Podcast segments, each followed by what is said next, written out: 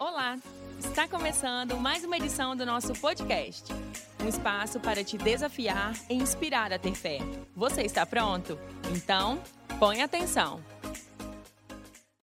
É, nós estamos numa jornada de ler a Bíblia toda com vocês, livro a livro. E nós já terminamos Josué. E hoje nós vamos começar no livro de Juízes. Pastor, por que, que a gente estuda a Bíblia? Não é para você conhecer mais, é para você receber mais de Deus, receber mais instrução de Deus. E hoje nós vamos iniciar no livro de Juízes, a nossa primeira mensagem do livro de Juízes. Quem aqui já leu o livro de Juízes? Ok. Quem já leu já entendeu? Fica mais difícil, não? Porque quando você lê o livro de Gênesis, é criação, é a origem. Está apontando para Jesus, já falamos sobre isso. Depois de Gênesis é o livro de Êxodo. Depois de Êxodo, Levítico. Depois de Levítico, Deuteronômio. Depois de Deuteronômio, hã?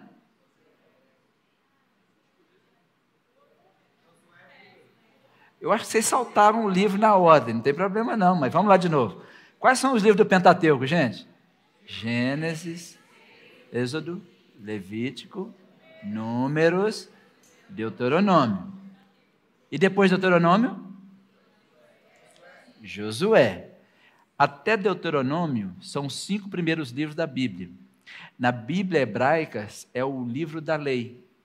Os livros da lei. Quando fala a lei, para um judeu, está falando desses cinco livros.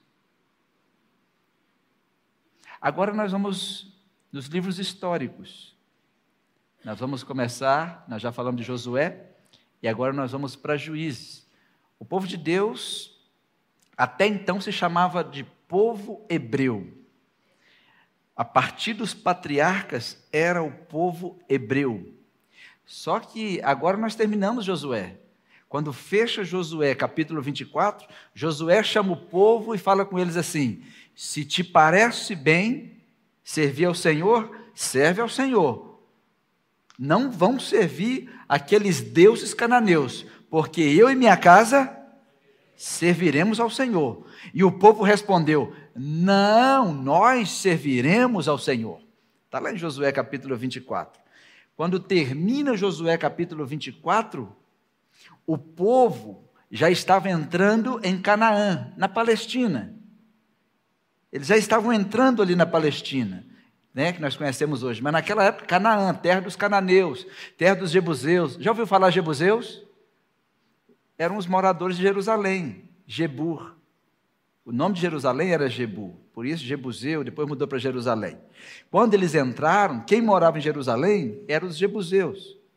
Eles estavam agora conquistando a Palestina. E quando eles entram para conquistar a Palestina, para conquistar Canaã, eles já sabiam que todos eles teriam uma herança. Só que agora Josué morreu. Eles não tinham mais Moisés, eles não tinham mais Josué, eles não tinham rei, eles não tinham prefeito, eles não tinham governador, eles não tinham um líder nacional. Então pega a sua Bíblia, Deixa aberta aí no livro de Juízes. Pode abrir, deixa aberta, não precisa sair daí. Como nós vamos falar de Juízes, nossa conversa é um sermão expositivo e você vai falar com Deus aí para Deus falar com você o que Ele quer falar com você nas páginas desse livro tão importante que é o livro de Juízes. Antes do capítulo 1, abra comigo no capítulo 2, no versículo 10 para a gente iniciar lançando esse fundamento. E foi também congregada toda aquela geração a seus pais. E outra geração após ela se levantou, que não conhecia ao Senhor e nem tampouco a obra que ele fizera a Israel. Observa que a primeira tela que você que está presente aqui comigo está vendo você que está no streaming, está me ouvindo, é que Juízes começa falando sobre uma geração que esqueceu de Deus. Mas como eles esqueceram de Deus se eles não ouviram de Deus? Mas eles sabiam que Deus existia. E eu quero falar com vocês hoje sobre essa grande preocupação que é do livro de Juízes naquela época e é do livro de Juízes hoje. Quando Josué 24 diz: Vocês não podem esquecer de servir a Deus, vocês precisam escolher. Só que a Bíblia diz que eles serviram a Deus até Josué e os anciãos que andavam com Josué. Quando Josué morreu e quando os anciãos morreu, quando aquela geração morreu, a nova geração, eles não conheciam ao Senhor. Sabe por que é importante os jovens, adolescentes estarem aqui? Você trazer os seus filhos para ouvir a palavra do Senhor? Porque a nossa geração vai passar. Aí a minha pergunta é: nós estamos colocando a tocha na mão deles? Quantos pais que você conhece que dizem assim: eu vou na igreja, mas eu não forço o meu filho na igreja. Enquanto estiver debaixo do meu teto, vai aonde eu vou. Enquanto estiver no meu teto, porque é minha obrigação falar com eles. Esse é o caminho. E eu estou nele, viu? Vem comigo. Só que quantos pais estão deixando os filhos simplesmente fazer o que querem. A Bíblia diz no Salmo 127 que os filhos são. Os filhos são. A flecha sai do arco sozinha. O responsável pela flecha tem que mirar o alvo e tem que puxar a flecha. Tem que puxar, porque na hora que soltar, a flecha não pode errar o alvo. E vou te fazer uma pergunta: puxar uma flecha uma flecha num arco forte. É fácil? É difícil segurar a meninada. E a gente não segura empurrando, a gente segura puxando. Volta aqui, vem aqui, para aqui. Não é assim que a gente fala o dia com os filhos? É assim ou não é, gente? Volta aqui, já chegou, já voltou, já comeu, já tomou banho, já trocou de roupa, já pôs a meia que está frio. É só lá em casa ou na casa de vocês é assim também? Todo lugar é assim, né? Mesma coisa. Já tomou água? Aí um dia você não vai aguentar segurar mais. Só que quando você soltar, você não pode soltar para cair. Quando é que a flecha cai? Alguém sabe? Quando não puxou o suficiente. Quando você está simplesmente fingindo que está segurando. Tem muitos pais fingindo que estão educando os filhos. E os filhos estão frouxos. Estão frouxos. Na hora que o pai falar assim, pode ir, o primeiro passo é de queda. Agora, os pais que estão aqui, papai e mamãe que estão tá me ouvindo, puxa com força. Dói a mão, tem hora que está tremendo, Segura, mas segura forte. Eles vão berrar, eles vão reclamar, me deixa aí, todos os meus amigos vão. Aqui não, aqui é bruto. Aqui eu vou espichar você, mas na hora que eu te soltar, você vai longe. Amém? Seus filhos estão aí? Estou vendo o meu me olhando de rabo de olho ali.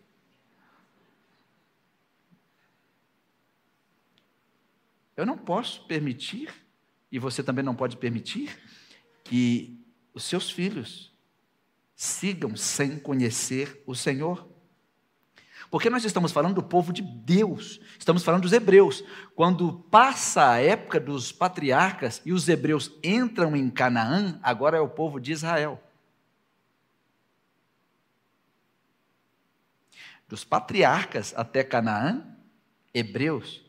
A partir de Canaã, israelita. Agora é o povo de Israel. Agora são as tribos de Israel. Agora eles têm um desafio pela frente, porque com Josué conquistaram. E agora eles entraram e era só tomar posse da terra.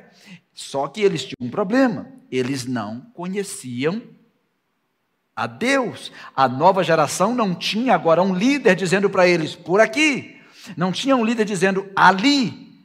Eles tinham os líderes das tribos. Cada tribo agora estava cada um por si. Não tem mais um líder nacional. Deus estava, parece que estava testando aquele povo, né? Porque tem gente que acha que não precisa de líder. Você já imaginou um ônibus sem um motorista? Porque o líder do ônibus é o motorista. Você já imaginou uma escola sem um diretor ou uma diretora? Já imaginou uma, uma cidade sem um prefeito? Um estado sem um governador? Vira um caos. Nada funciona sem liderança. Nada começa sem liderança. Nada cresce sem liderança. Nada se desenvolve sem liderança. E isso é uma ideia de Deus. Só que agora não tinha mais liderança nacional. Eles estavam à mercê de si mesmo. Quando começa o livro de Juízes, o povo estava à mercê de si mesmo. Aquele povo que sabia, é, nossos pais atravessaram o mar. Nossos pais passaram por tantas guerras, venceram com Moisés, venceram com Josué, e agora nós estamos aqui. Tudo é nosso, tudo é nosso. E quando eles estavam para entrar realmente, eles foram até Deus e perguntaram ao Senhor. Vamos lá, Juízes capítulo 1, versículo 1. E sucedeu depois da morte de Josué, que os filhos de Israel perguntaram ao Senhor, dizendo: Quem dentre nós primeiro subirá aos cananeus para pelejar contra eles? Vocês já imaginaram? Agora você está diante de uma terra inteira de pessoas que seriam seus inimigos. E você tinha que ir. Não tem um líder. Mas eles sabiam que tinha Deus. Eles só não conheciam Deus. Olha, vamos fazer como nossos pais faziam? Como? Vamos perguntar a Deus. E aí, Senhor, quem vai primeiro? Vocês acham que eles estavam querendo saber quem vai primeiro para ir primeiro? Ou para saber quem ia enfrentar os cananeus primeiro? É quem ia enfrentar. Imagine você, se nós estivéssemos aqui e Deus tivesse falado com você: olha, agora está aqui uma terra para vocês conquistar, só que vocês têm que destruir todo mundo que está lá. Só que o povo que está lá é gente de guerra, eles não vão entregar as coisas assim de mão beijada. E eles não adoravam o nosso Deus, eles adoravam outros deuses, como Baal, como Astarote, entre outros. E aquele povo estava morando ali, eles estavam ali há muitos anos. Eles estavam ali há muito tempo. Só que agora eles sabiam: temos que entrar e expulsar os cananeus. Cananeus são os moradores de Canaã. Temos que entrar e expulsar as pessoas que Deus nos mandou expulsar. Vou mudar com palavras mais brandas. Temos que entrar e tirar quem Deus não quer no nosso meio. É fácil? É fácil tirar as pessoas que Deus não quer que você ande com elas? Respondam-me, por favor. É fácil.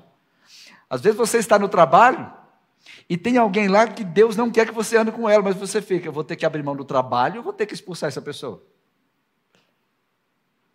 E você sabe que não vai expulsar Deus, você tem que escolher. É muito difícil, por isso que eles foram e perguntaram ao Senhor: quem vai primeiro? Porque quem for primeiro nós vamos ver como eles vão fazer para a gente fazer também. Eles consultaram ao Senhor para saber quem vai primeiro. E Deus falou: quem vai primeiro? Judá subirá primeiro. Eu já entreguei essa terra na sua mão. Como é que Deus mandou eles irem? Vocês entrem e destruam, expulsam os cananeus com todos os seus deuses. Judá entrou. Pergunta número um. Deus entregou aquela terra na mão de Judá? Sim. Pergunta número dois: Deus mandou Judá tomar aquela terra? Sim. Pergunta número três: Judá fez como Deus mandou? Porque eles fizeram o que Deus mandou. Existe uma diferença entre você fazer o que Deus mandou e fazer como Deus mandou. Por exemplo, Deus espera que eu e você prestemos culto. Estamos aqui para prestar culto a Deus, amém? Agora, como prestar culto? Você está prestando culto como Deus espera que você preste um culto? Com reverência, com adoração, com expectativa de que você tem certeza que Deus está presente nesse lugar? Como assim que você vem num lugar em nome de Deus e não acredita ou não confia que Deus está neste lugar?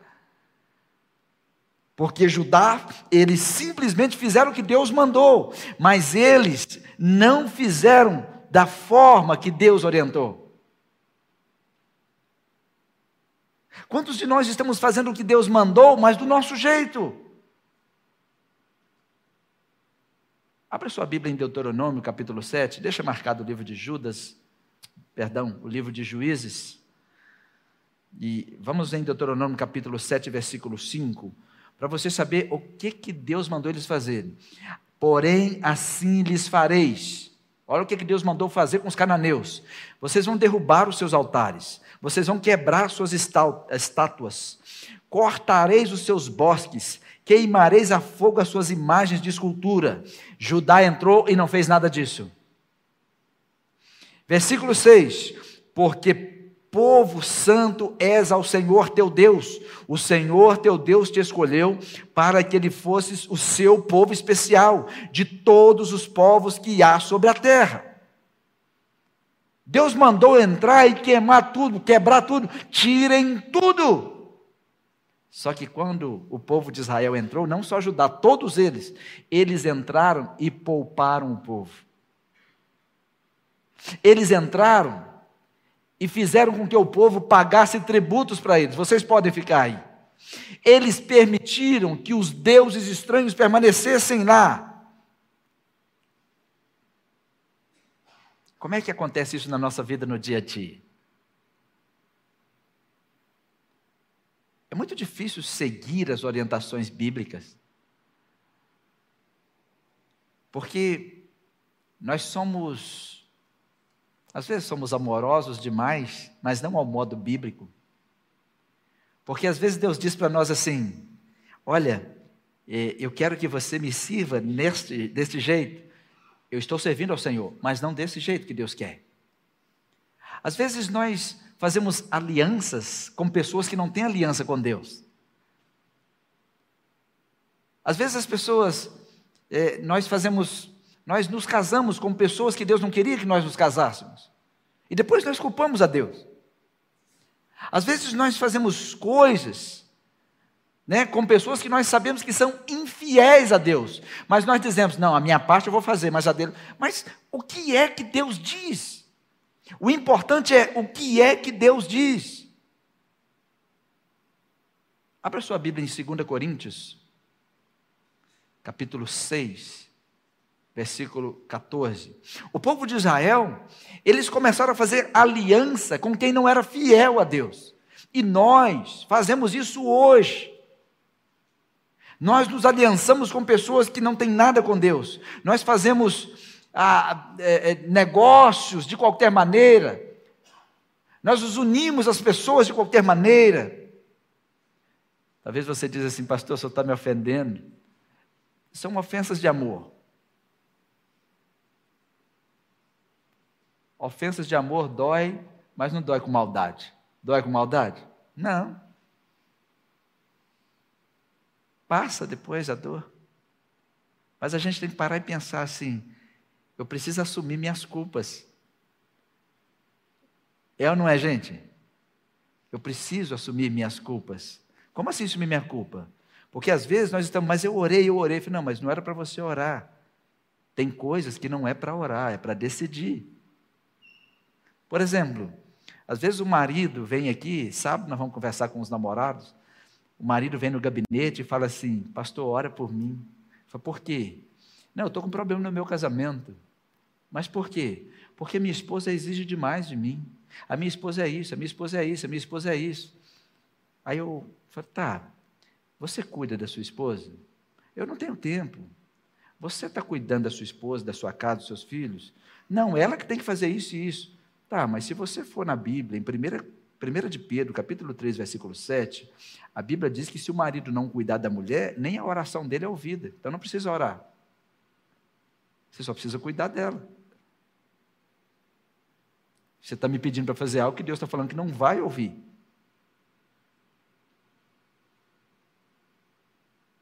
É porque nós, nós criamos algumas fórmulas que não tem na Bíblia. Não, se eu orar, resolve. Não, Deus disse: Olha, maridão, a mulher é o vaso mais frágil. Quando a Bíblia diz que é o mais frágil, é porque o homem também é frágil. Basta o homem pegar uma gripe e você vai ver o quanto ele é frágil. Não, Não nós, né? Nós somos mais fortes. Porque a gripe masculina não pode ser, não, a mulher não pode pegar, não é, rapazes? Se as mulheres pegam a gripe masculina, elas duram quanto tempo? Morre, eu acho que meia hora, pode correr e despedir. Gripe masculina, só homem para aguentar. É um negócio terrível, gente. Por isso Deus deixou vocês passar pelo parto, que é mais tranquilo. É ou não é, rapazes? Então, quando o seu marido estiver gripado, vai ser tadinho, só se lembrar da dor do parto, nem chega perto da dor do parto. Ele deve estar sofrendo muito. Faz sopinha, compra pizza, faz Todd, leite quente, né? E trata ele com carinho que ele está sofrendo. Nem bezetacil dá jeito.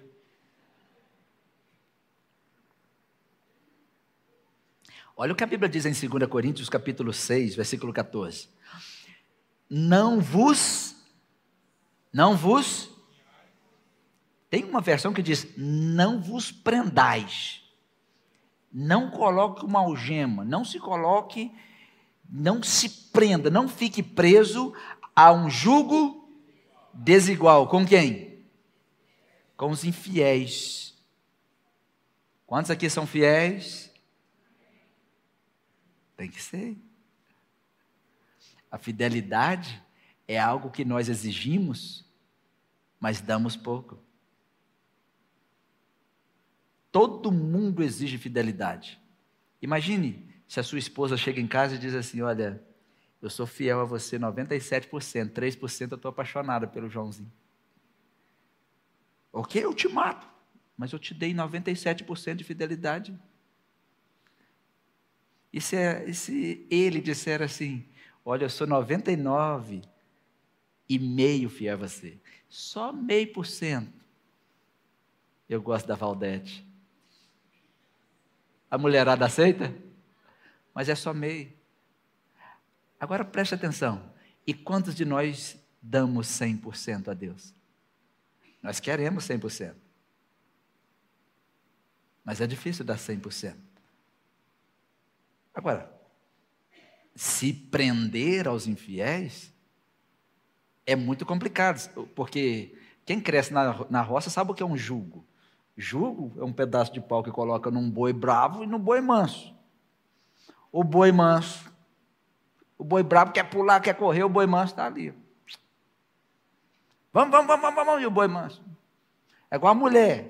Às vezes a mulher é acelerada, 340 no quadro e o marido é só 40. E ela faz, vão, vão, vão. Vão não. Marrou, né?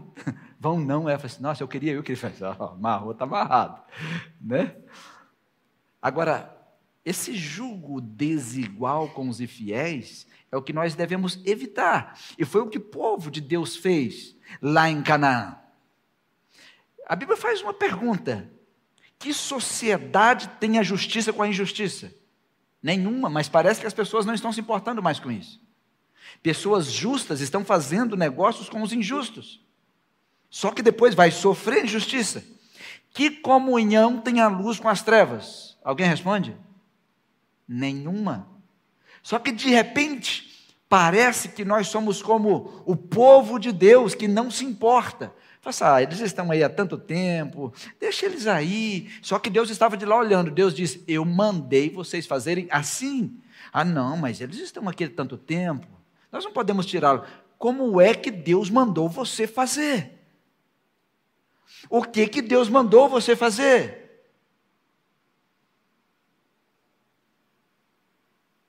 Quando quando nós viemos para Santa Maria, a RCL vendeu o laboratório dela, eu vendi os dois escritórios. Eu falei assim, não, nós vamos, Deus mandou a gente deixar tudo e ir lá para aquele lugar chamado Santa Maria de Etibá. Eu só sei de uma coisa, lá é muito frio. Há 12 anos atrás era muito frio, igual agora. Porque teve uns anos que não estava tão frio, não é? Mas agora voltou a esfriar. Aí, pessoas da nossa família dizem assim: vocês são loucos de deixar tantas coisas assim?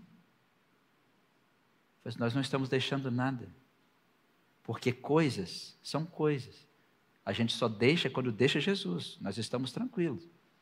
Nós sempre vamos fazer o que Deus nos mandar fazer. E o que Deus nos mandou fazer é ir para aquele lugar chamado Santa Maria Jetibá. Eu nem conhecia, a gente veio aqui duas vezes só. Falei, só sei que lá tem muita gente loira. Os loiros sumiram tudo, porque agora está cheio de morena aqui igual eu. Me enganaram, né? Você está com o cabelo pintado?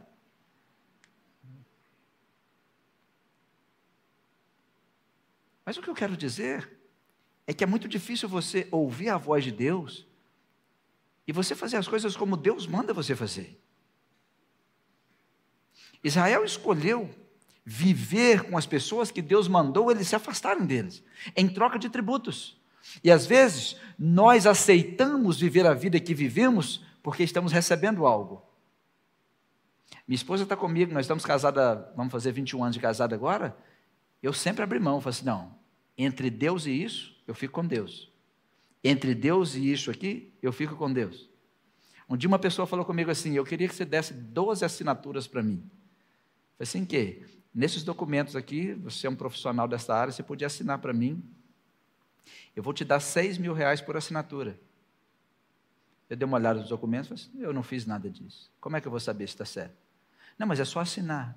Eu falei, não, eu não posso fazer isso. Aí veio uma pessoa, até um amigo, assim, eu vou assinar 6 mil reais cada assinatura, é agora. E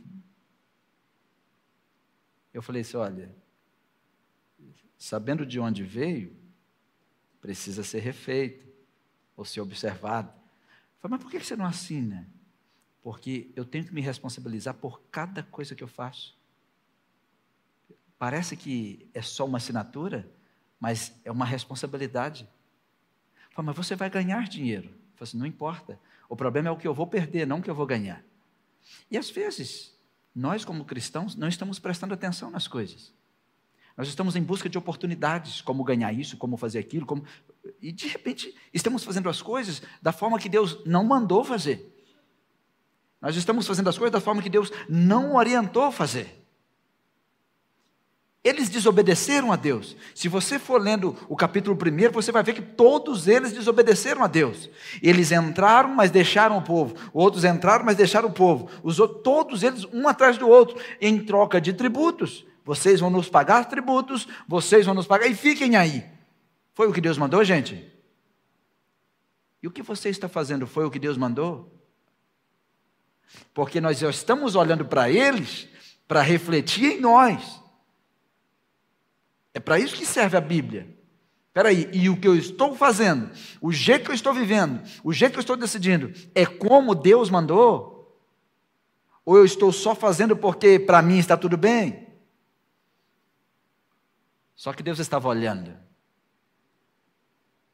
Porque tem uma coisa que chama a atenção, é que quando o Deus, o povo de Deus, quando o povo de Deus desobedece, chama a atenção de Deus.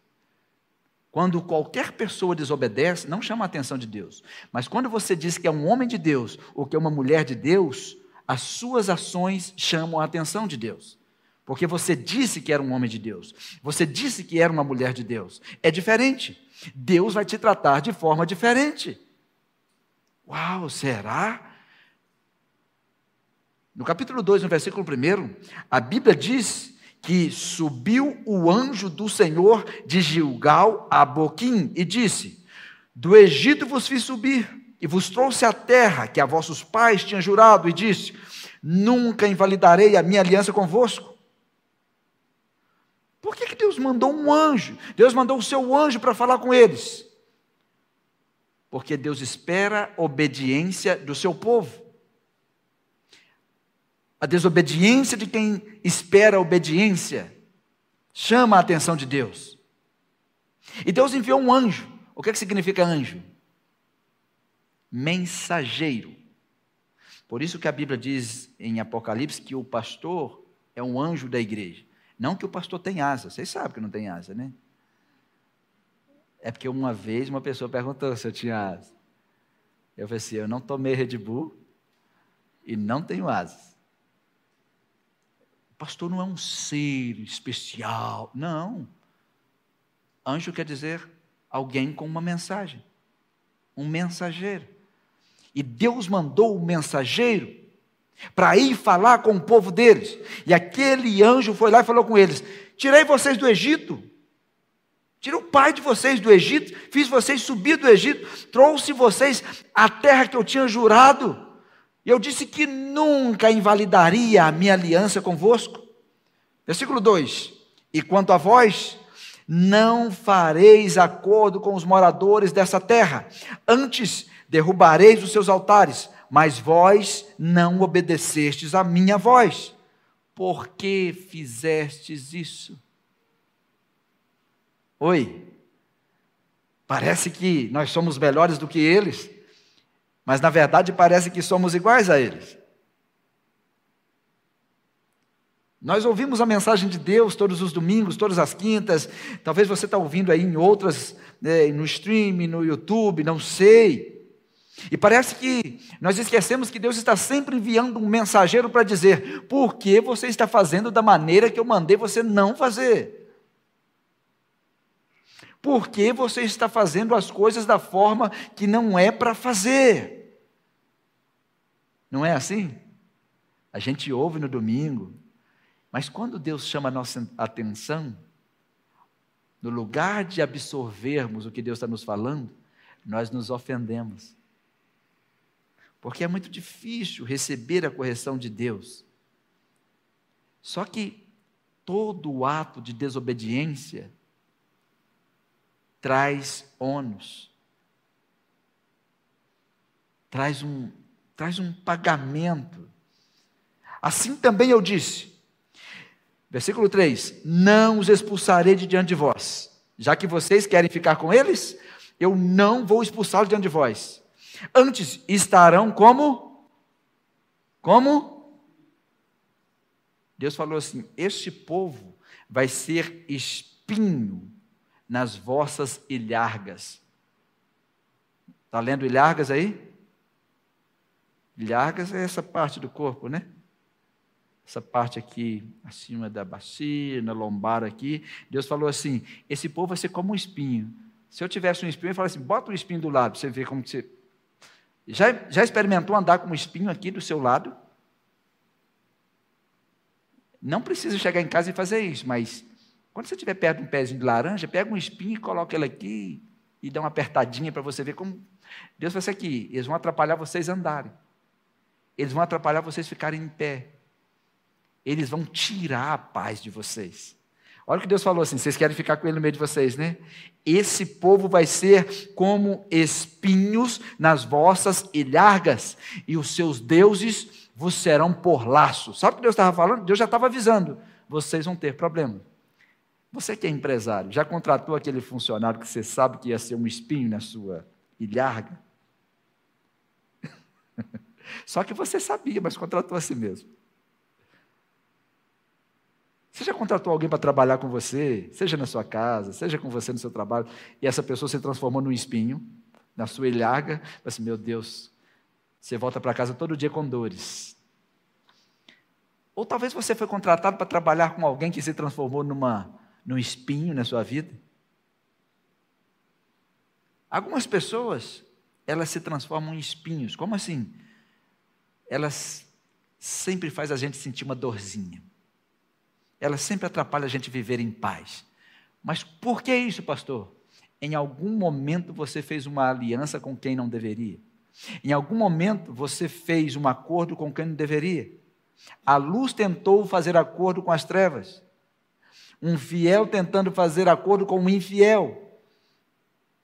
E Deus disse: Eu não vou brigar com vocês, vocês querem ficar com o povo. Só que os deuses deles também vão se transformar em laços. O que, é que Deus estava dizendo? Vocês agora estão no meio de armadilhas. O que, é que o povo fez quando ouviu isso? O que, é que eles fizeram quando ouviu isso? Caíram no choro. Olha o versículo 4. E sucedeu que quando, falando o anjo do Senhor essas palavras a todos os filhos de Israel, o povo levantou a sua voz e chorou. Boquim significa lugar de choro. O anjo foi ali e trouxe a mensagem para eles. Quando você está no culto, seja domingo, seja numa quinta, seja onde for, e alguém está pregando, esse é o mensageiro ou a mensageira. Se você não crê que essa pessoa está trazendo uma mensagem de Deus para você, você deve se levantar e ir embora. Agora, se você ficou sentado ouvindo, você deve entender que Deus está falando para você. Aquele povo sabia que quando Deus enviava um mensageiro, Deus estava falando com eles. Aí agora eu coloco você para pensar comigo. O que Deus está falando com você sobre as pessoas que você insiste em manter no lugar onde Deus disse que não era para manter? Sobre relacionamentos que Deus simplesmente não aprova. Pastor, mas eu estou tão apaixonado. Meu coração está batendo tanto. Lógico que o seu coração tem que bater. Que se parar de bater, você está morto. Pastor, mas quando essa pessoa passa, sobe um calafrio, minha pele fica empelotada, eu sinto alguma coisa.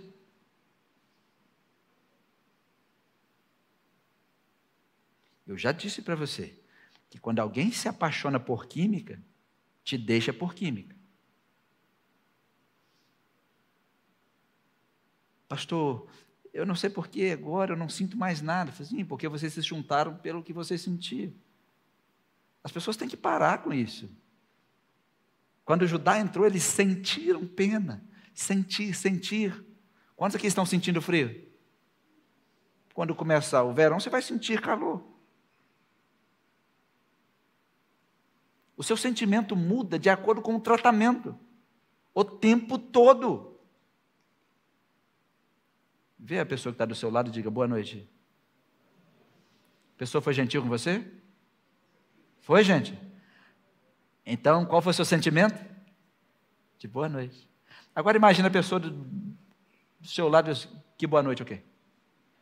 Sai daqui, boca fedendo. Não falem isso, mas imagine a pessoa do seu lado olhar para você, que boa noite. Sai daqui, boca fedendo. Eu estou sentindo que você tem bafo de onça. Como é que é o seu sentimento? Vai ficar feliz? Está vendo que o seu sentimento muda? A forma que as pessoas te tratam altera o seu sentimento. É por isso que ninguém pode tomar, tomar decisões baseadas em sentimento. Se você estiver chateado comigo, você vai ficar triste comigo. Só uma pessoa tola toma decisões com a tristeza como conselheira. Se você estiver ofendido comigo, você vai tomar decisões baseado na ofensa como sua conselheira. A tristeza é uma péssima conselheira. A ofensa é uma péssima conselheira. Só que é muito difícil as pessoas entenderem isso. E Deus enfrenta aquele povo, olha para aquele povo e diz: É o que vocês querem? Então tá, vocês vão experimentar o que é um, ter um povo que não era para você ter do seu lado. Você vai experimentar o que é ter deuses como laços na sua vida. Eles ouviram e, ué, chorar.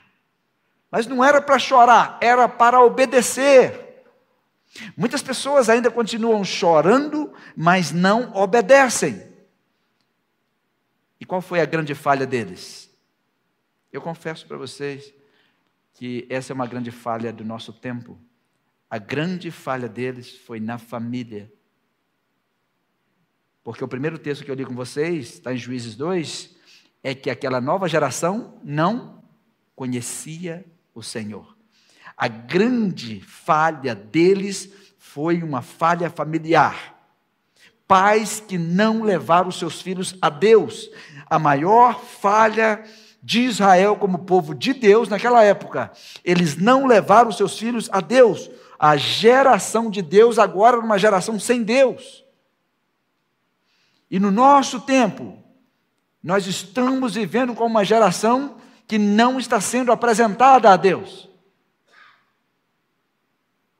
Uma geração desigrejada. Uma geração que está vivendo sem família, sem igreja, sem amigos. Uma geração individualista Se você ensinar para os seus filhos técnicas de venda, engenharia, medicina, se você ensinar para os seus filhos direito e não ensinar Bíblia, você não ensinou nada. Nós somos resgatados da nossa vã maneira de viver através de Jesus Cristo. Se você ler, primeira, ler a carta de Pedro, você vai ouvir falando, Pedro falando assim: Nós fomos resgatados da vã maneira de viver que recebemos dos nossos pais. Como assim? Os pais que não levaram os filhos a Cristo deram uma vida vã para os seus filhos. Por quê? Porque tudo aqui é um detalhe temporário. Está vendo essa roupa bonita que você está com ela? É um detalhe temporário. Está vendo esse cabelo que você arrumou ele hoje? É um detalhe temporário. A cadeira que você está sentado é um detalhe temporário. Sabe o que aqui não é um detalhe temporário? A sua alma, seu espírito. É por isso que você deve levar os seus filhos a Cristo e você também deve ir a Cristo.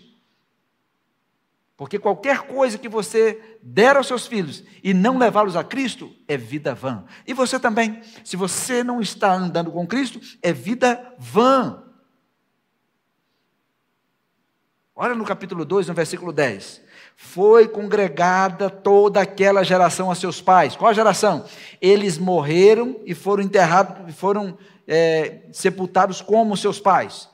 E outra geração após ela se levantou, que não conhecia ao Senhor, nem tampouco a obra que ele fizera a Israel. Sabe o que está acontecendo? Tem uma geração aí fora que não conhece Jesus, não conhece batismo com o Espírito Santo, não conhece o Espírito Santo, não conhece a unção, não conhece salvação, não conhece regeneração. Sabe de quem é a culpa? Da nossa geração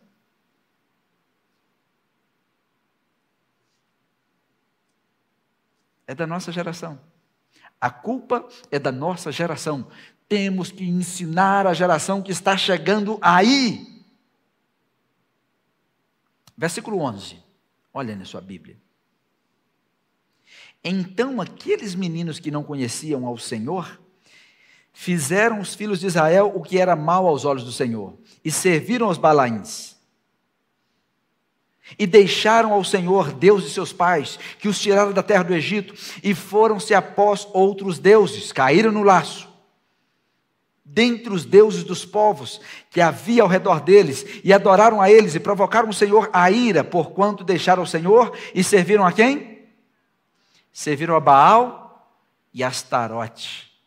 Foram os deuses que Elias enfrentou no Monte Carmelo.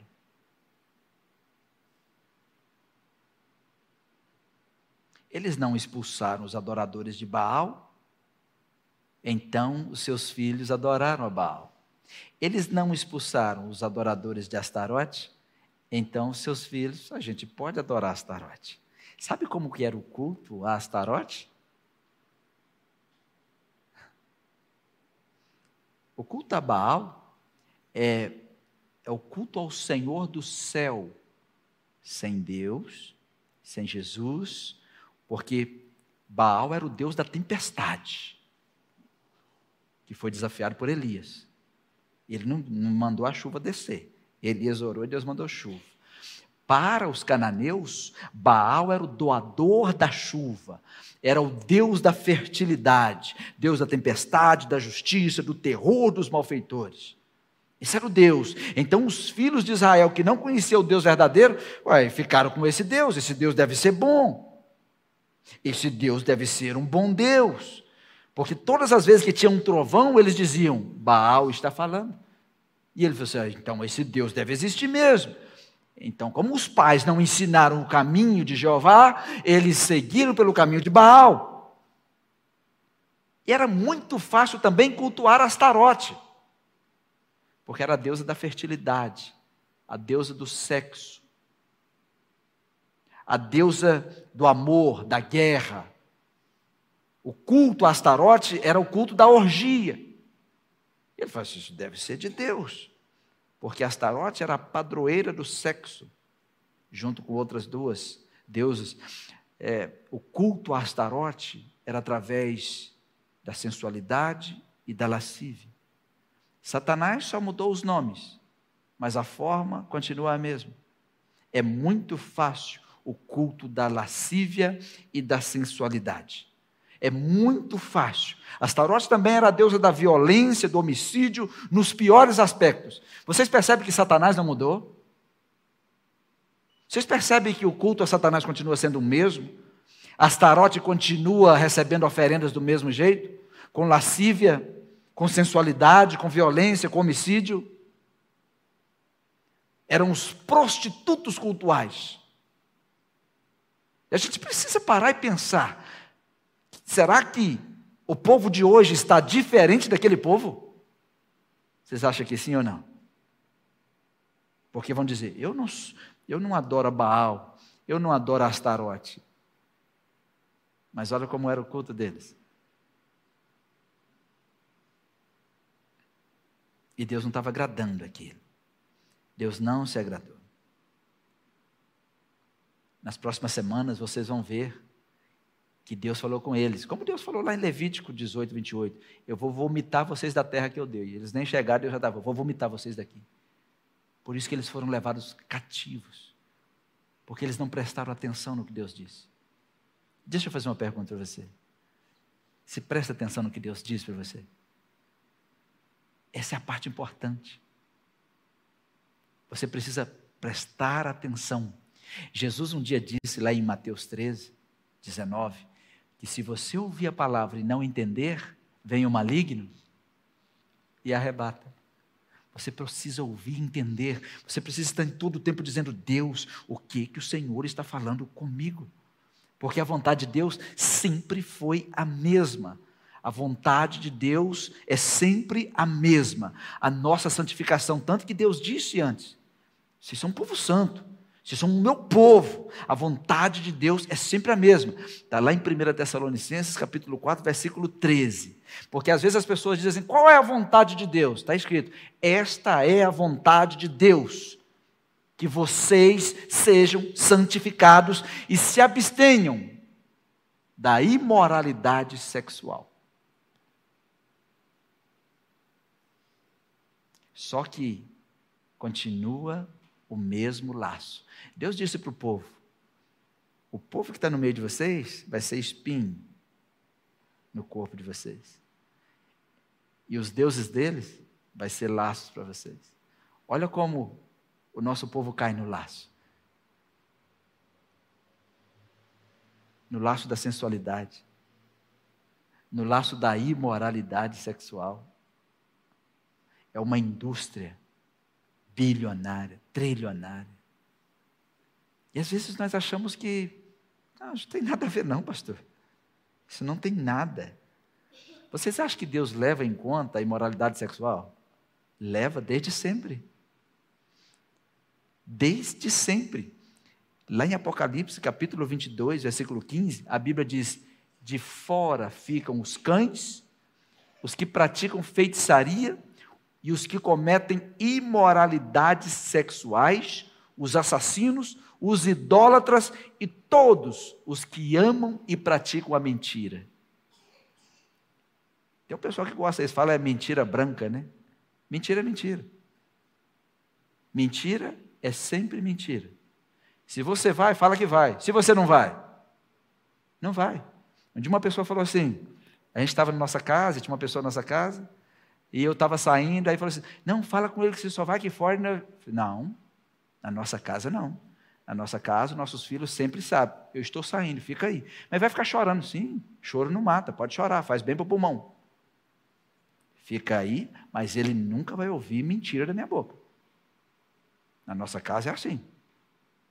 Ah, finge que é, você trouxe isso para ele, mas foi eu que. Não, se você trouxe, entrega. Eu não vou fingir nada. Porque a Bíblia diz que vão ficar de fora os que amam e praticam mentira. Eu vou praticar mentira? Hum. E eu termino com vocês. Hoje foi só uma introdução. Que diante de tudo isso, o povo ficou perdido. O povo ficou sem Moisés, sem Josué, sem liderança nacional, e agora eles estavam eh, errando diante de Deus, desobedecendo, e eles entraram em crise. Qual foi a resposta de Deus ao povo? Deus resolveu erguer líderes nacionais. E como é que chamaram esses líderes? Juízes. Esses são os juízes. Depois dos patriarcas, depois de Moisés e depois de Josué, ainda não foi o tempo da monarquia. Agora levanta o tempo dos juízes. Para que serviriam esses juízes? Esses juízes serviriam para administrar conflitos e estabelecer a paz, lutando a guerra do povo, orientando o povo, aconselhando o povo, lutando pelo povo, estando com o povo. Porque agora o povo estava em suas terras, mas eles estavam sem Deus, eles não sabiam como lidar com as coisas de Deus, e eles estavam agora em maus lençóis. É por isso que Deus levanta líderes ainda hoje líderes para a sua igreja, líderes para missões, líderes para departamento. Por isso que Deus levanta líderes. E quando o povo experimentou um pouco sem líderes, eles trouxeram para si espinhos e laços. Agradeça a Deus pelos líderes que Ele coloca na sua vida, seja aqui, seja no seu trabalho, seja aonde for. Vamos ler três versículos e nós vamos terminar. Juízes capítulo 2, versículo 16. Qual foi a resposta de Deus ao povo? E levantou o Senhor juízes que os livraram da mão dos que os despojaram. Deus responde oração como respondeu naquele dia. Deus respondeu, mesmo o povo desobedecendo, mas era o povo dele. Deus queria tratar com o povo, Deus não queria abandonar o povo. Deus não quer abandonar você. Deus não quer que você o abandone. Deus quer que você venha a Ele. E quando você vier a Ele, Ele vai responder a você. Clamas a mim, e responder-te-ei, ainda mais no tempo da graça em que nós estamos vivendo. O povo clamou a Deus e Deus levantou o primeiro juiz.